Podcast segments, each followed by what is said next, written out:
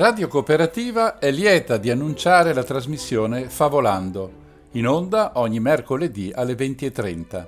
È una raccolta di favole classiche e per grandi, tratte queste ultime dal libro di Raffaella Passiatore Favolando, favole per grandi, interpretate oltre che dall'autrice dagli attori Graziella Ella Ciampa e Marco Luise. Buon ascolto!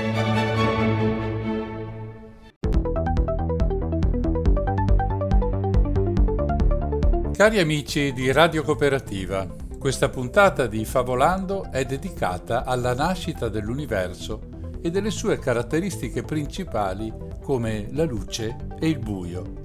A pensarci bene, come faremmo ad amare la luce se non ci fosse il buio? E cosa ne sapeva all'origine del tempo il buio di quella meraviglia che ci permette di vedere le cose bellissime che ci circondano, il cielo, il mare, i colori, è di questo che parla la favola di Raffaella Passiatore, Cosmogonia eresiarca, raccontataci mirabilmente da Graziella Ella Ciampa. È una profonda riflessione su come deve essersi sentito il protagonista, il buio obscurus, quando per la prima volta è riuscito ad incontrare appunto la luce.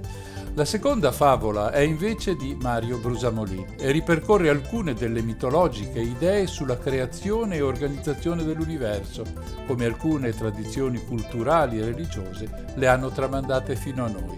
Il tutto letto con un pizzico di bonaria ironia. Buon ascolto! In collaborazione con l'Associazione Culturale Quarto Tempo, State per ascoltare Cosmogonia eresiarca di Raffaella Passiatore. Voce recitante Graziella Ella Ciampa.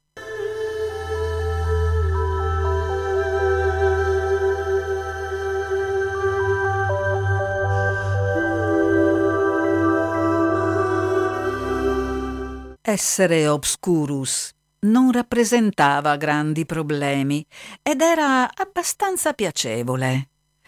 Obscurus aveva sentito parlare di colori, calore e movimento, ma non riusciva ad immaginarsi cosa potessero essere. Sapeva che da qualche parte c'erano tutte quelle cose la cui causa prima era chiamata lux e la cui bellezza era decantata da tutte le voci che gli giungevano di lontano. Quelle voci parlavano talvolta anche di lui e lo descrivevano come triste, monotono e solitario. Ma che significava monotono, solitario e triste poi? Più che altro comprendeva di essere ignorante quando le voci raccontavano di tutte quelle cose che lui non aveva mai visto. Ma in fondo lui era un tipo tranquillo e gli piaceva starsene immobile nella sua eternità ad immaginarsi Lux. Lui e Lux erano coesistiti da sempre, ma erano rimasti ben separati l'uno dall'altra, ignorandosi a vicenda. Un giorno Lux se ne andava a spasso alla sua proverbiale velocità quando, per scansare un pericoloso buco nero, prese un aquaplaning e, non riuscendo a frenare in tempo, oltrepassò i confini stabiliti. Bisogna dire che Lux era abbastanza curiosa, per cui, accortasi di essere oltre il confine esistente tra lei e Obscurus, ne approfittò per dargli una sbirciatina. Obscurus non aspettava altro ed accadde l'impossibile. I due si guardarono. Lux diede appena uno sguardo e si voltò bruscamente, ma quello sguardo fu per Obscurus fatale. Come poter descrivere l'essere appena visto?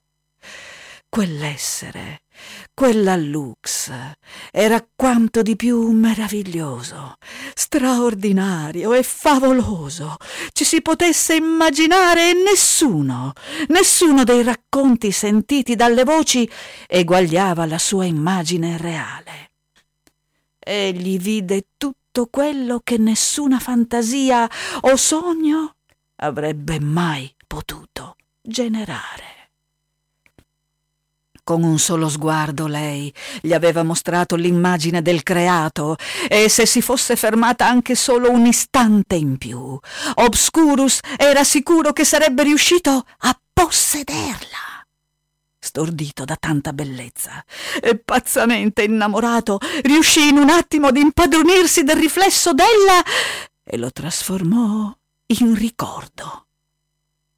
Nel ricordo di Lux, Obscurus si sentiva strano, un tremore continuo lo investiva, un desiderio insopportabile di lei lo obbligava a sforzi mnemonici inauditi per poter rivivere, almeno nella mente, quello sguardo le sue fantasie del passato riguardavano qualcosa di mai visto, qualcosa che lui stesso faceva e disfaceva a suo piacimento. Poteva pertanto intercambiarle come voleva quelle fantasie, una valeva l'altra, nessuna aveva vita propria. Erano tutte parti dell'oscurità. Adesso, adesso era un'altra cosa. Adesso c'era il desiderio di un essere che egli non poteva contenere. L'aveva ridotto nel ricordo di un'immagine, ma si trattava di qualcosa di reale e ben preciso, impossibile da modificare o sostituire. Quell'essere non era una parte di sé e la sua bellezza lo assillava, lo tormentava il terrore di dimenticarne le fattezze, fosse anche un solo particolare. Obscurus pensò che senza quel ricordo non sarebbe potuto più sopravvivere ed allora capì che, secondo quanto sentito dalle voci, doveva trattarsi di qualcosa simile al concetto di solitudine. Neanche il compiacimento di quell'atto di comprensione gli restituì la pace interiore di una volta, ed allora, sempre pensando alle voci, capì dovesse trattarsi del concetto di tristezza. Quando ancora si trovava all'oscuro di tutto, gli era piaciuto così tanto ascoltare le voci. Ora non più. Ora voleva vedere da dove venivano. Allora anche il concetto di monotonia gli fu improvvisamente chiaro. Le notti passarono lente per Obscurus. Per non impazzire di nostalgia, cominciò con dedizione a plasmare il ricordo di Lux. Furono notti scure di intenso lavoro, notte dopo notte. Dopo un tempo che calcolò essere di circa nove anni luce, finalmente dalle mani di Obscurus prese forma qualcosa. Egli osservò con attenzione la sua creazione, poi gli impose il nome di uomo. Quel prodotto del suo amore però non eguagliava la bellezza di Lux e più Obscurus lo guardava più si sentiva insoddisfatto e triste. La nuova creatura, come Lux, non stava ferma un attimo ed il povero Obscurus aveva grandi difficoltà a mettere in atto le modifiche al suo miglioramento. L'uomo, dal canto suo, trovava quel padre tremendamente pedante, tetro e noioso. L'uomo prese così la decisione di fuggire e, approfittando delle tenebre, prese la rincorsa e saltò dall'altra parte del confine. Lux, che aveva sentito parlare dell'uomo dalle voci, lo riconobbe subito. Vedendo ciò che il buio aveva fatto d'amore per lei, fu veramente commossa e dovette ammettere che quell'essere, l'uomo, qualcosa che le assomigliava l'aveva veramente. A Obscurus però, un po' per orgoglio, un po' perché non si facesse venire grilli per la testa, non disse nulla. Lux non perse di vista l'uomo e dopo qualche tempo, vedendo i progressi che questi faceva nel suo mondo, prese un'importante decisione. Una notte Obscurus ricevette un grande pacco postale. Lo rigirò più volte tra le mani, lo, lo annusò e sentì l'odore della sua amata. Le dita tremanti corsero sul mittente postale, sullo spago, lungo la superficie liscia della carta da pacco. Trattenendo il fiato lentamente, il buio slegò lo spago e scartò l'oggetto. Le mani afferrarono uno specchio. Cosa fare al buio con uno specchio? Obscurus con tutte le sue forze cercò di riportare in vita il ricordo più preciso di Lux. Gridò per lo sforzo, pianse, batté i pugni curvato su quella superficie liscia e nera. Non seppe mai dire perché successe esattamente in quel momento, non seppe mai quanto tempo fosse passato, per quanta eternità gli fosse riuscito di intensificare il ricordo di lei, non seppe mai dire come, ma Lentamente vide apparire qualcosa sulla superficie nera. Quel qualcosa andava definendosi ed Obscurus capì che quell'immagine non poteva essere altra che la sua. Com'era possibile che senza luce lo specchio potesse riflettere qualcosa? Si guardò intorno per vedere se per caso lei fosse passata di lì, ma di lei non c'era traccia. Lui era solo, come sempre. Guardò ancora nello specchio e capì allora che la luce proveniva dall'interno dei suoi occhi. I suoi occhi avrebbero per sempre contenuto il ricordo di Lux e, grazie ad esso, Obscurus poteva adesso vedere il riflesso della sua stessa immagine. Lei, Lux, gli aveva donato la coscienza di sé. In quell'attimo, Obscurus fu certo di comprendere il sentimento della felicità e giurò che avrebbe amato Lux per l'eternità. E così fu, per i secoli dei secoli.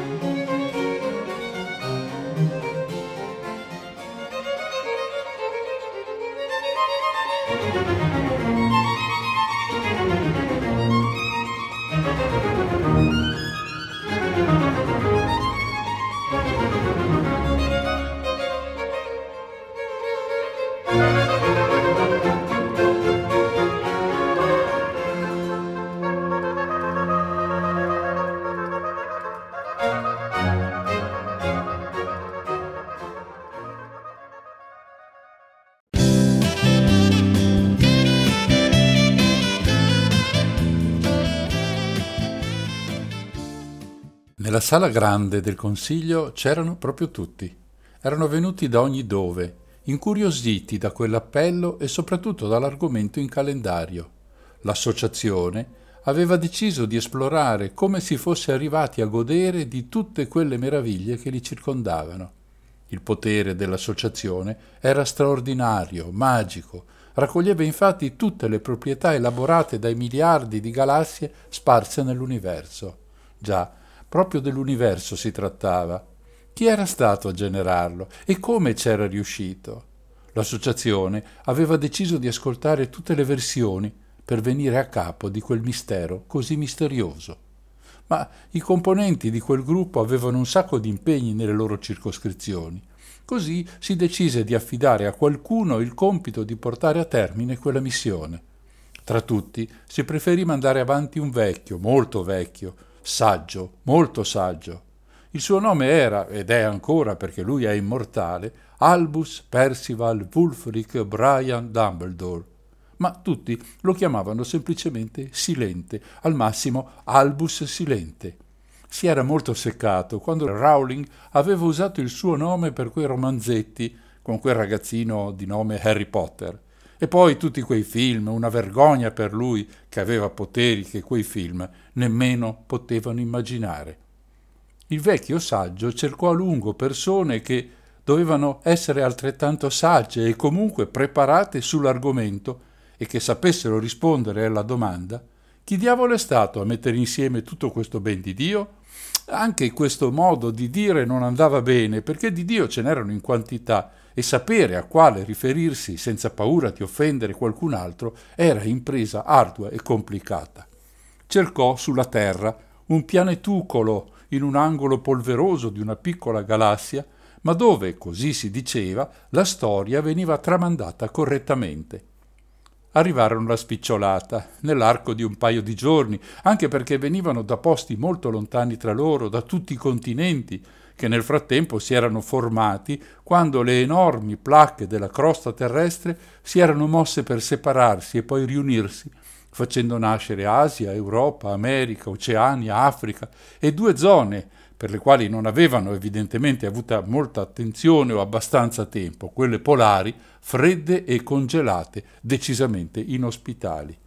Silente, come noi lo chiameremo, poteva, tra le molte altre cose, far rivivere personaggi già morti anche da tantissimo tempo o che avrebbero vissuto in futuro, ma solo se lo scopo era nobile e se questi non si fossero portati dietro degli avvocati o dei commercialisti. Questi proprio non li sopportava.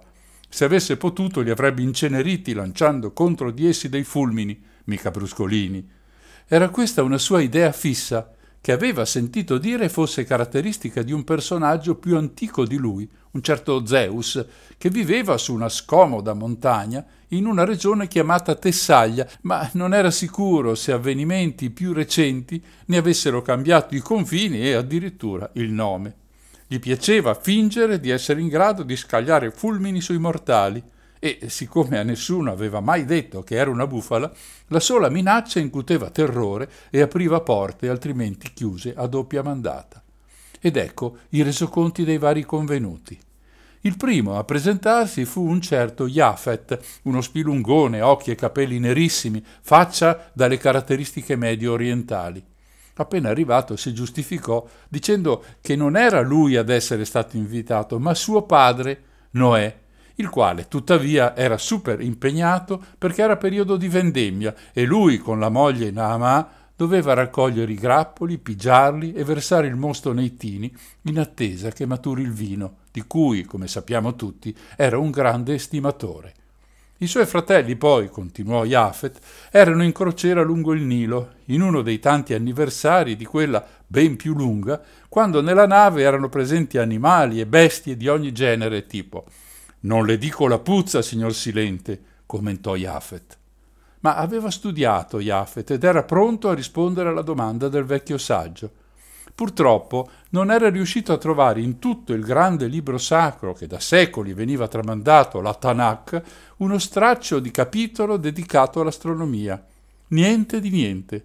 Eppure si diceva che quel libro fosse stato consegnato a Mosè proprio da Dio in persona e questi, vivendo nell'alto dei cieli, le avrebbe dovute sapere quelle cose, se no che ci stava a fare lassù?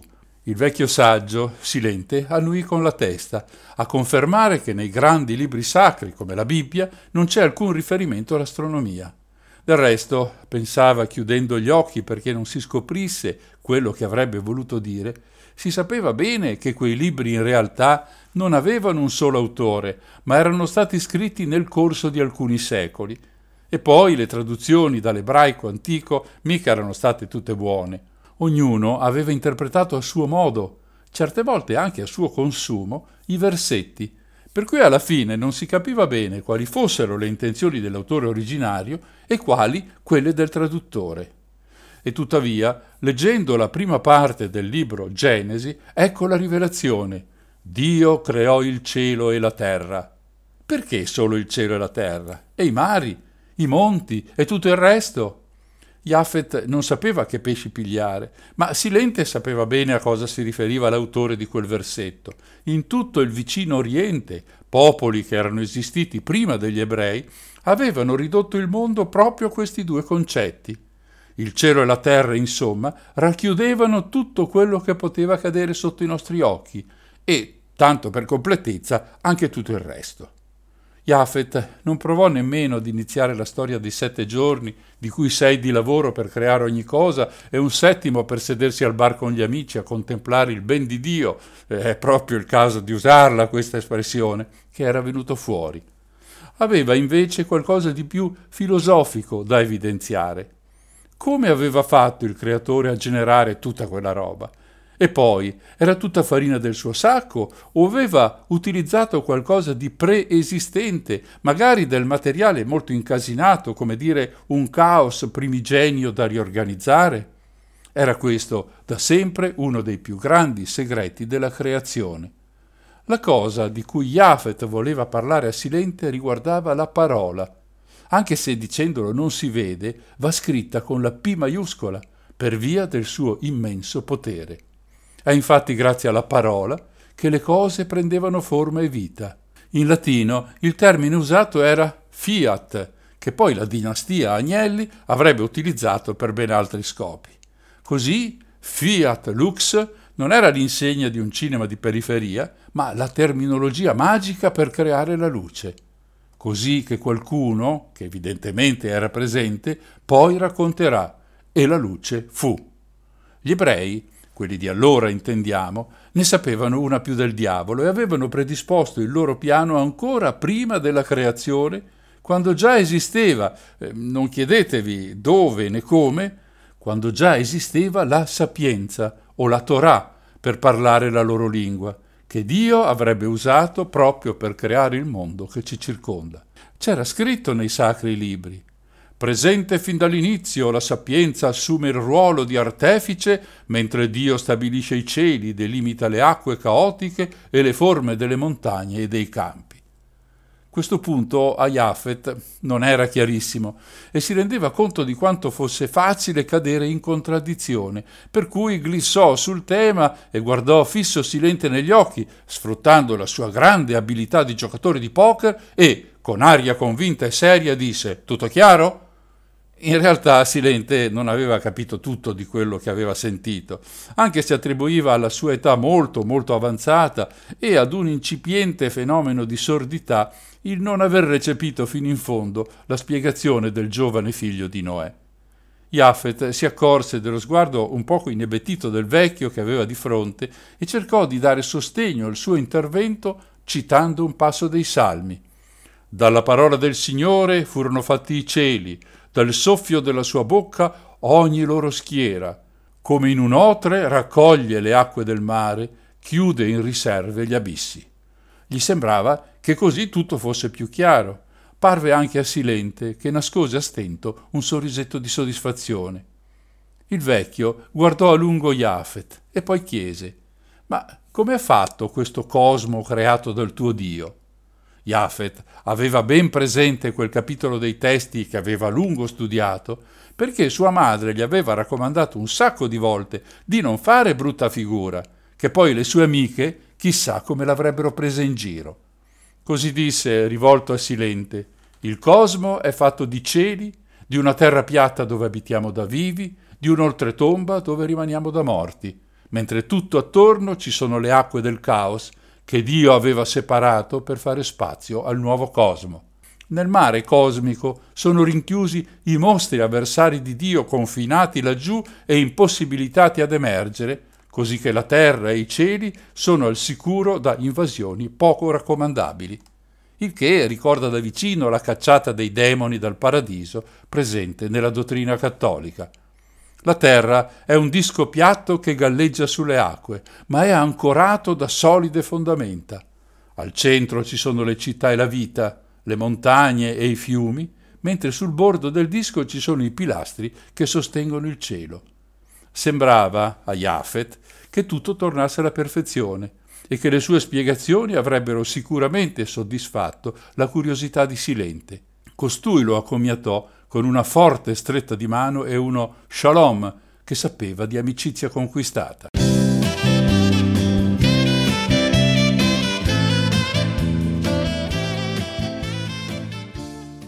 Il secondo, invitato da Silente per esporre le teorie cosmogoniche della propria cultura, arrivava dal mistero più fitto. E non solo perché era indiano e, come ben si sa, quella è la patria dei misteri, ma anche perché nessuno, tranne Silente si intende, di lui sapeva nulla, anche se in giro si diceva fosse stato il primo a mettere nero su bianco gli insegnamenti indù e a scrivere o a fornire le basi per quel volume intitolato Yoga Sutra, volume straordinariamente importante anche per tutte quelle persone che oggi si iscrivono in palestre dei nomi orientali per esercitarsi in quelle pratiche ascetiche e meditative che porterebbero chi le padroneggia alla salvezza spirituale. Molti invece oggi frequentano quelle palestre semplicemente come luogo di incontro. Sai mai si riesca a cuccare? Il secondo che si presentava al grande vecchio saggio si chiamava Pataniali ed era arrivato fin lì proveniente dal secondo o quarto secolo d.C., nessuno lo avrebbe mai saputo con certezza. Il racconto di Pataniali è un po' più cruento e brutale del precedente. Se è vero che il dio cristiano sacrifica una semplice costola dell'uomo per generare la donna, qui le cose sono un tantino più tragiche Forse è per l'abbondanza di dei che magari non riuscivano a mettersi d'accordo su come procedere. Ad ogni modo, assieme agli dei esisteva l'uomo cosmico.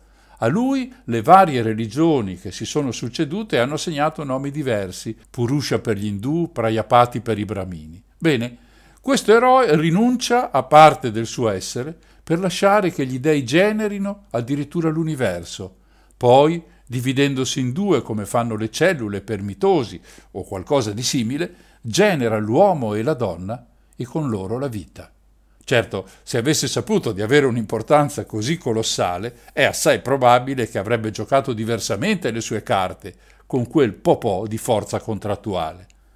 Le sorti dell'universo sono, nella filosofia indiana, estremamente complesse lo stesso Pataniali faceva fatica a ricordarle tutte, ma si fece forza, contando sull'aspetto un po' rimbambito di Silente, che si era perso dietro quei nomi dal suono così particolare e cominciava ad avvertire una pesantezza alle palpebre.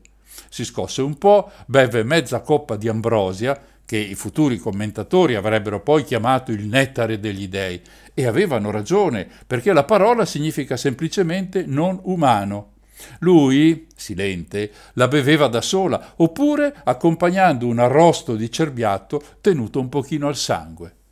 Silente era però interessato anche all'organizzazione dell'universo, voleva sapere che differenza ci fosse rispetto alla descrizione che aveva appena ascoltato da Jafet. Pataniali allora cominciò a declamare come se avessi imparato la lezioncina a memoria, come fanno quegli studenti che hanno poco spirito critico e imitano i pappagalli. C'è un grande uovo cosmico, cominciò il filosofo, chiamato Brahmanda, che poi significa l'uovo di Brahma, il Dio supremo. Dentro il guscio di questo uovo è contenuto l'intero universo. Silente voleva saperne di più, insomma, quanto grande era questo uovo. Pataniali tirò fuori una calcolatrice che aveva comprato durante l'ultimo scalo del suo viaggio in aereo e moltiplicò i 500 milioni di yoyana per 13 chilometri, che era la conversione ufficiale in quel momento. Ne venne fuori che l'uovo cosmico aveva un diametro di 6 miliardi e mezzo di chilometri. Dunque, concluse Pataniali, l'universo è molto grande, non c'è confronto con le distanze alle quali siamo abituati nella nostra vita terrena. Dentro quest'uovo, all'inizio dei tempi, viveva Brahma. Dopo un secolo decise di rompere l'uovo. Provate voi a passare cento anni dentro un uovo, anche se d'oro, ma senza svaghi, neanche uno straccio di televisione, e vediamo se poi non rompete il guscio. Così facendo, Brahma creò nella parte superiore dell'uovo i cieli, con tutte le bellezze che vi ammiriamo, e nella parte inferiore la terra. Tra i due lo spazio è una sostanza mistica, magica, divina, l'etere. C'è da dire che questa storia dell'etere romperà i piani di una moltitudine di scienziati che cercheranno di dimostrare che la Terra è in movimento rispetto al Sole e non ferma immobile come volevano soprattutto i papi, ai quali non andava proprio a genio di non essere loro i rappresentanti autoeletti di Dio in terra al centro dell'universo. Anche la Terra, vista anche dalla filosofia indiana come una torta piatta, ha una sua vita e si allarga progressivamente fino a raggiungere sette cerchi concentrici, chiamati isole, in ciascuna delle quali c'è qualcosa di particolare. Ogni isola è separata dalla successiva da un oceano cosmico. Facendo due conti, il nostro amico Pataniali arrivò alla conclusione che tutta la Terra doveva avere un diametro di quasi 84 milioni di chilometri. Al centro di tutto sorgeva il Monte Meru, la sede delle principali divinità induiste. Le altre non si sa bene dove fossero, forse distaccate in qualche succursale. Ma Brahma era stato preveggente, del resto questo era il suo mestiere. Ha così caratterizzato il tempo in cicli cosmici che si ripetono sistematicamente e vengono interrotti solo da un periodo particolare chiamato Samrti, durante il quale l'universo intero cessa di esistere, viene risucchiato in una notte cosmica in attesa che Brahma provveda ad una nuova creazione. È un sistema molto buono per raddrizzare le cose o quantomeno per avere un giocattolo sempre nuovo con cui baloccarsi. A dire il vero, sembra più uno di quei videogiochi che, quando finisci le tue vite a disposizione, puoi ricomprarle e ricominciare a giocare. Silente era estasiato di fronte a queste spiegazioni. Pataniali continuò con altri particolari e finì addirittura per esporre tutta la dottrina del karma, che con la cosmogonia indù non aveva molto a che fare, ma voleva mostrare di avere studiato a fondo. E Silente, benché non fosse per niente interessato alla rinascita dell'individuo, ascoltò fino alla fine e poi accomiatò Pataniali salutandolo con grande rispetto.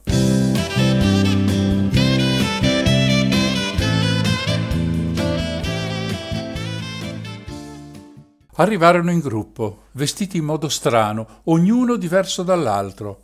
Uno aveva gli occhi a mandorla e un portamento da valoroso guerriero.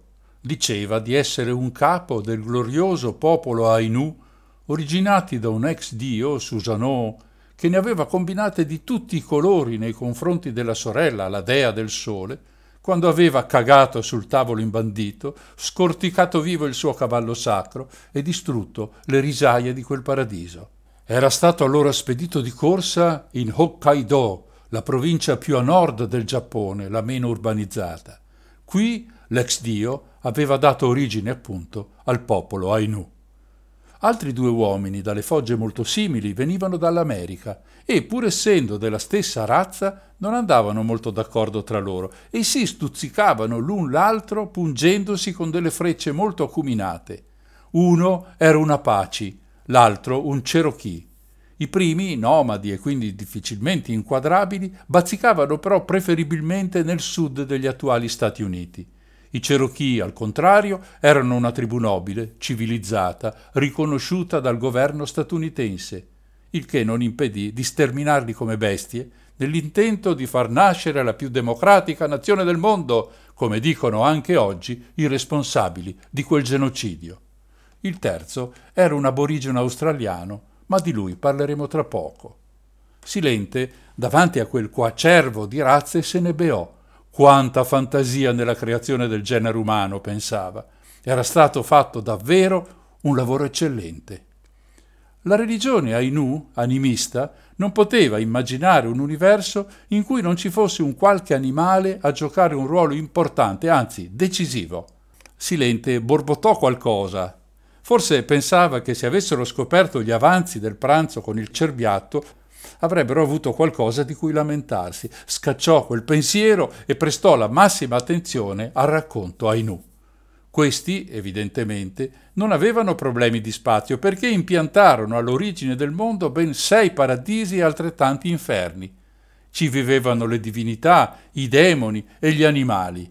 In cima a tutti i paradisi stava Kamui, la divinità creatrice, con i suoi servi. La sua residenza meravigliosa era circondata da un muro di metallo che non consentiva intrusioni. Tutti dovevano passare per il pesante e ben difeso cancello di ferro. Solo per chiarezza, le altre divinità, quelle minori, vivevano tra le nuvole, mm, che non è un modo di dire perché ciascuna aveva un compito ben preciso ed era, come si dice, sul pezzo in qualsiasi momento.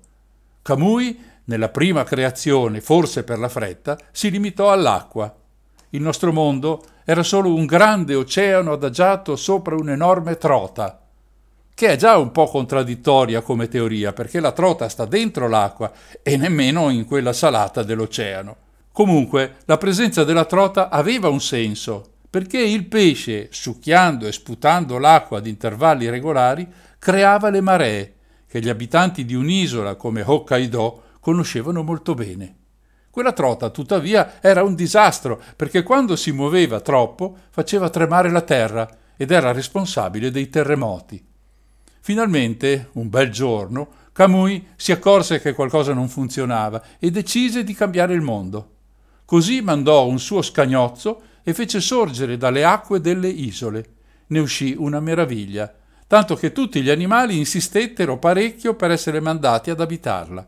Kamui acconsentì. Non solo, creò altri animali e il popolo Ainu, mandando perfino il suo messaggero a Yoina, l'uomo divino, che insegnò ai mortali a cacciare. Che meraviglia! pensava Silente ascoltando quel racconto. Quanta bellezza e fantasia! Questa è una versione che voglio ricordare quando deciderò qual è quella che meglio rappresenta la nascita del mondo. Ringraziò con entusiasmo quel giovane guerriero giapponese e lo accommiatò. Venne così il turno dei due pelle rossa. Silente pensò che, tutto sommato, le loro storie non potevano essere così diverse, ma si apprestò ad ascoltarle entrambe per capire che differenza potesse nascere in popolazioni così vicine per tradizioni e cultura. Cominciò il Cherokee. All'inizio, spiegò con grande enfasi, tutto era acqua. Gli animali ci vivevano sopra e non c'era alcun cielo. Poi qualcuno, più curioso di altri, decise che si doveva pur spiegare tutta quella umidità e così cercarono un volontario per esplorare gli abissi. Si presentò lo scarabeo acquatico da Ionisi. Dalla sua immersione non ricavò che fango che aveva trovato sui fondali, ma quel fango, portato in superficie e sparso ovunque, divenne la terra come la conosciamo. Un altro animale si fece avanti, prese quattro stringhe e legò la terra al cielo. C'era ancora però un sacco di umidità tutto intorno, del resto tutto era nato in mezzo ad un grande oceano di acqua. Ma di animali volenterosi e generosi ce n'erano in abbondanza, così il grande falco volò in cielo per capire che cosa si potesse fare. Quel gran volare stancò il falco che alla fine fu costretto ad atterrare. Lo fece nella terra dei Cherokee era stravolto e sbatteva le ali contro il terreno. Ad ogni colpo si formava una valle o una montagna. Mancava tuttavia ancora una cosa, era troppo buio, e così gli animali decisero di creare il sole, che è ancora nella stessa posizione dove fu messo quella volta. Silente era sempre più affascinato da quei racconti. L'importanza dati agli animali lo costringeva sia a fare i conti con i suoi pasti, ma era così romantica. Sorrise al Cherokee che aveva di fronte. Questi si voltò e se ne andò. Rimaneva ad ascoltare l'altro pelle rossa, l'Apache, il quale cominciò la sua storia. All'inizio disse: Non c'era proprio nulla, era buio pesto dappertutto. Poi, un bel giorno, ecco sorgere dal nulla un grande disco, giallo da un lato e bianco dall'altro. Nel suo centro viveva un piccolo uomo barbuto, chiamato colui che vive al di sopra anche se non era chiarissimo al di sopra di cosa. Lui però era l'autore, capace di generare luci e colori. La luce apparve in alto e in basso, a est ecco le strisce gialle dell'alba e ad ovest quelle rosse del tramonto. Poi creò tutto il resto, nuvole colorate, i venti e la terra, sotto forma di una minuscola pallina marrone non più grande di un fagiolo. Creò anche altri dei, una piccola ragazza, il dio sole e un piccolo ragazzo. Gli dei presero a calci la piccola pallina che si espanse fino ad assumere la forma attuale. Intervenne allora la grande tarantola, che legò fili colorati ai quattro lati della terra e tirò i fili in ogni direzione finché quella palla non diventò enorme, grande come il pianeta su cui abitiamo adesso. Era tutto piatto, un pochino noioso. Così il creatore creò il resto degli esseri, colline e montagne e tante bellezze della terra che oggi ammiriamo. La Paci se ne andò senza voltarsi mai e nella grande sala rimase solo un uomo. Veniva dall'Australia, li chiamavano aborigeni quelli della sua tribù. In realtà erano quelli che per primi avevano abitato quel continente, quelli che c'erano sempre stati e che sapevano, loro sì, come erano andate le cose all'inizio del tempo. Si sedette a gambe incrociate di fronte al vecchio silente, lo guardò fisso negli occhi e cominciò a parlare. Prima dell'origine del mondo si era nel tempo dei sogni. C'erano solo delle forme metafisiche chiamate totem che se ne andavano in giro e ogni loro azione dava origine a qualcosa. Camminando, cacciando, danzando o semplicemente sedendosi per terra, essi lasciarono nel mondo fisico tracce delle loro azioni e segni del loro passaggio. Da quelle tracce emersero le montagne, le rocce, le pozze d'acqua e ogni altro oggetto presente in natura. I totem, in sostanza, traducevano in cose reali i loro sogni. Così il mondo venne creato. Silente era davvero molto soddisfatto di tutto quello che aveva ascoltato.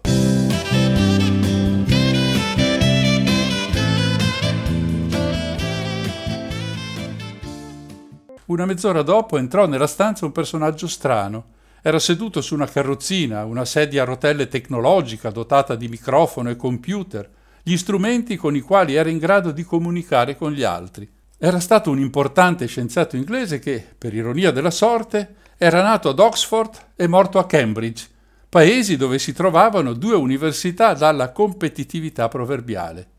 Sapeva tutto su come l'universo si era formato circa 14 miliardi di anni fa Sapeva tutto sulla formazione delle galassie, dei sistemi solari, delle stelle e dei pianeti. Aveva scritto decine di libri sui buchi neri, sulle supernove, sulle stelle di neutroni e sui quasar. Voleva far capire a quel vecchio saggio che un conto sono le storie mitologiche e altro sono i discorsi scientifici.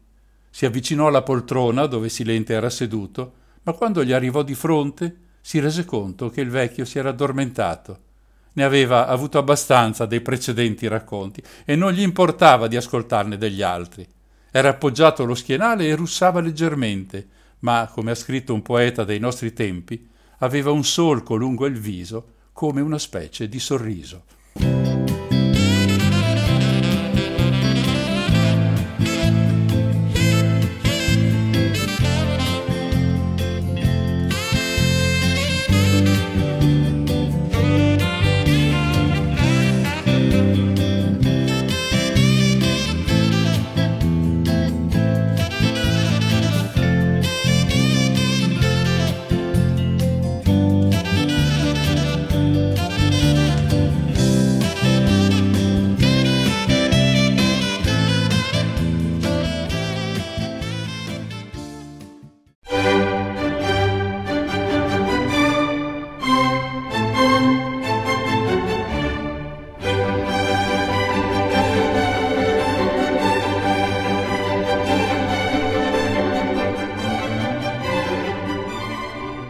Radio Cooperativa ha presentato la trasmissione Favolando in onda ogni mercoledì alle 20.30.